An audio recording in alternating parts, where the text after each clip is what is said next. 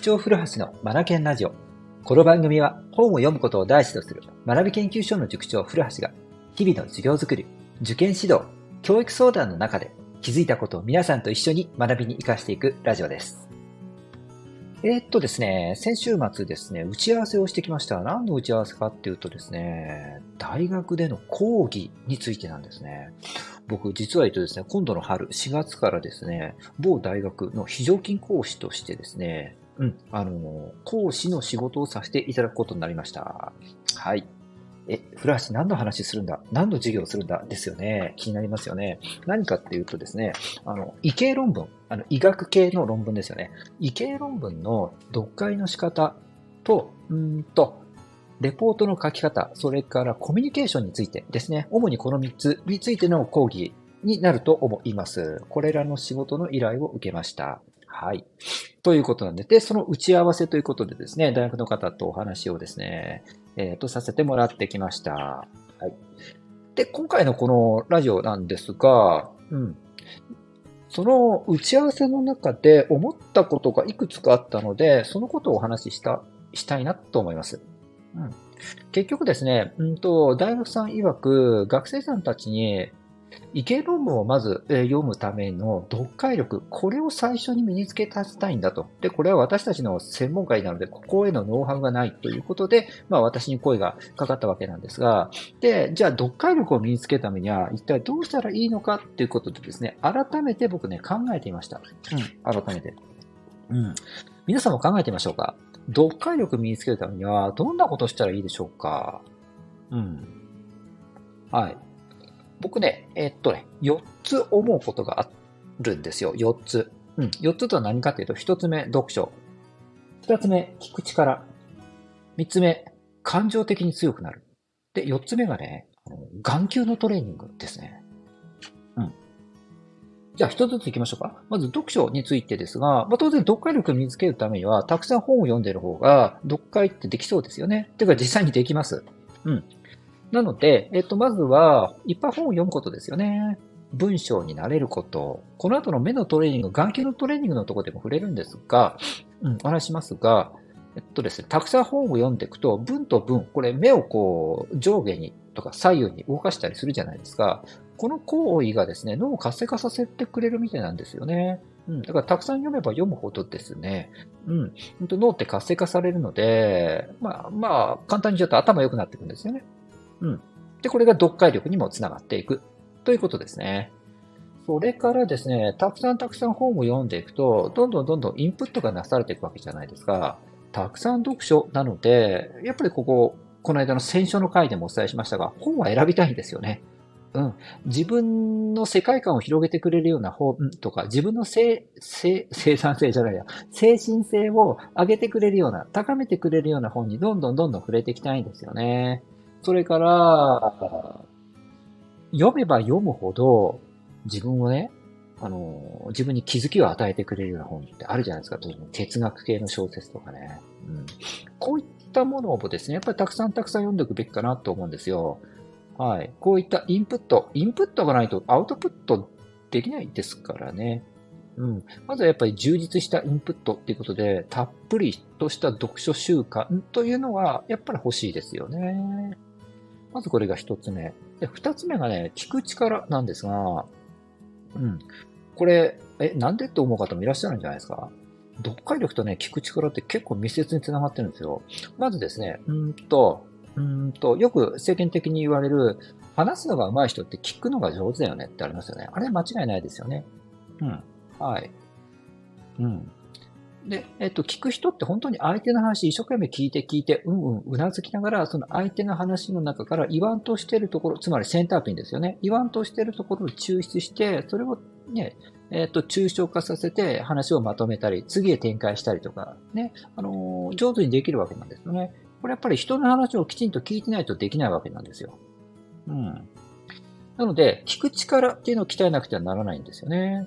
うん。相手と話をするときに、とか人の話を聞く場面ですよね。こんな時に自分の考えはさておき、相手の考えをまずは受け入れようっていうスタンスを取りたいんですよね。うん。なので、相手にいっぱいいっぱい考えてることとか気づいたことをいっぱいお話ししてもらうんです。で、こっちは、うんうん、うんうん、うなずきながらですね、一生懸命受け入れるんです。こういったことを繰り返していくと、聞く力って鍛えられていくんですよね。自然に心の器なるものも広くなっていくと思いますよ。はい。まず、人の話、自分の考えとか、自分のアイデア、言いたいことはさておき、相手を受け入れるってことをしていかないと、読解力って身につかないんですよね。うん。これね、読書とはまた別の話になってきますね。うん。はい。まあ、えっと、この聞く力ですが、これが身についてくると、本を読むのも上手になってくると思うんですよ。だって、本って相手が言わんとしてることが書かれてるわけでしょ？まず受け入れる心の器がないと、ね、本を読んでも自分の中に受け入れられないですよね。もしくは自分の価値観でその本の内容を判断してしまったりして、ね、あの、読み取り、えー、著者、著者が言わんとしてることを、もう曲解して自分の中で収めてとか理解してしまったりして、全然違う、あの、アウトプットになってしまう可能性もあるので、そうではなくて、やっぱり著者のね、自分の中にはない考え方とかアイデア、こういったものを受け入れることによって、うん、こちらって、うんと、思考力も広がっていくところがありますから、まずは人の話聞きたいですよね。うん。で、受け入れる。そのものの行為。この行為そのもの自体が読解力を身につけていくってことになるわけなんですよね。うん。それからね、次。感情的に強くなるっていうのがあるんですよ。読解力を身につけるために感情的に強くなる。うん。これね、どういうことかっていうとですね。うん。あのー、これぼ、僕の持論ですよ。うん。読解力と決断力ってある程度相関してるなって僕は思ってるんですよ。読解力と決断力。ある程度相関してるなと思ってます。うん。読解力ある子たちってね、決断力が高いなっていうことなんですよね。うん。はい。以前ね、高校で高校生に開けてほしい5つの扉というタイトルをつけて講演をさせてもらったことがあるんですよ。講演すると、終わった後ですね、2、3日ぐらい経ってから、感想文がね、送られてくるんですよね。で、その感想文に目を通すと、見えてくることがあったんですよ。高校生で、えっとですね、ここ決断力に対して自信がない子たちっていうのは本を読んでないっていうことがですね、アンケートから分かってしまったんですよね。あ、そうなんだっていうことでですね、うん。で、こんな話をこの間ね、大学の方と話をしたときに、読解力でお困りってこと、やっぱり決断力も学生さんたちってないんですかって言ったら、あ、ないですね。って話になってる。あ、やっぱそうかってことで、僕もね、高校生の前でお話しさせてもらったときにって話をさせたときにね、僕、合点が言ったんですよね。うん。はい。で、決断ってエネルギー使うじゃないですか。もうこれに決めた。たくさんある中からこれにしますって決めるわけなんで、ここにある程度の力ってかかりますよね。うん。で、これ気持ち的に強くならなければ決断選び、選び抜くってことができないんですよ。なので、感情的に強くならなければならないんですよね。うん。読解力って本とか相手が言わんとしてることになるから、この人何を言いたいんだろうな、この著者って何を考えてるんだろうなっていうのを選び抜くためには決断っていうことが必要になっていくんですよね。なのでそこに強さ、必要になりますから、感情的に強くなる必要があるんですよ。うん。はい。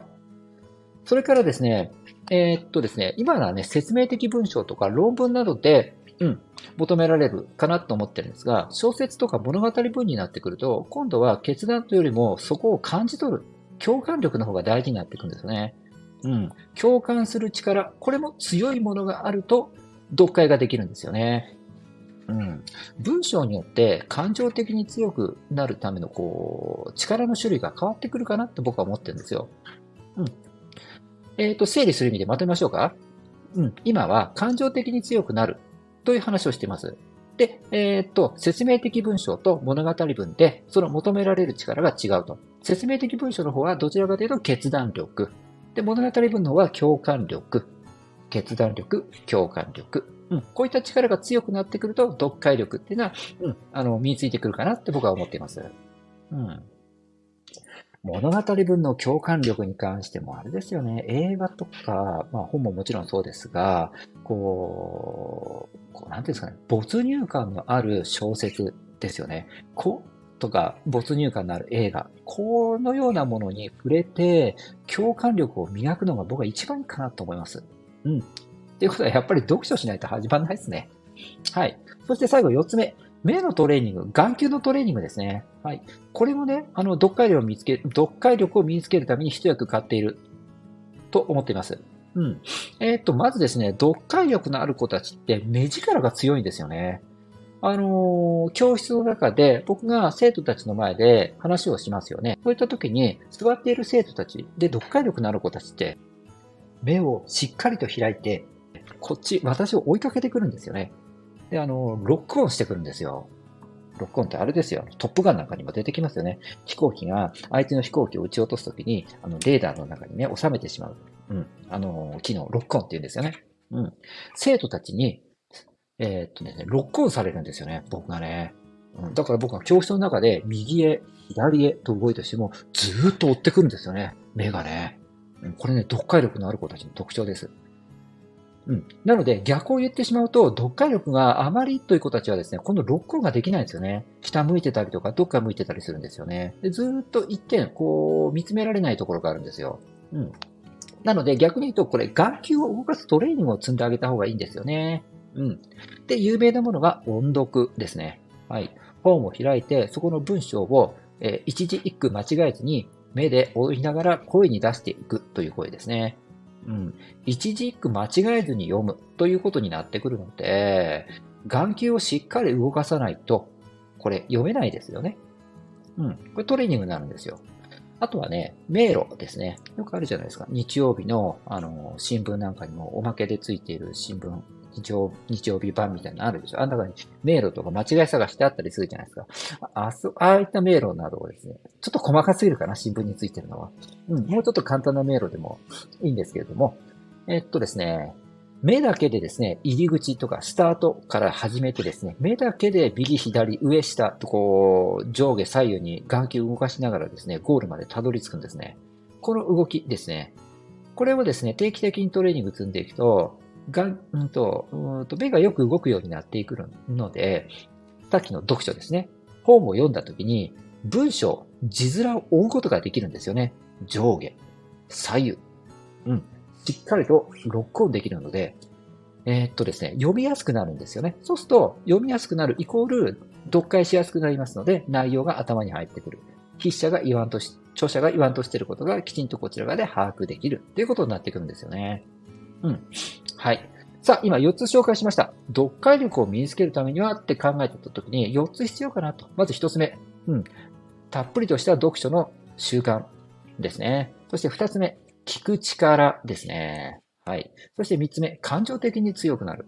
はい。そして4つ目。眼球のトレーニングですね。はい。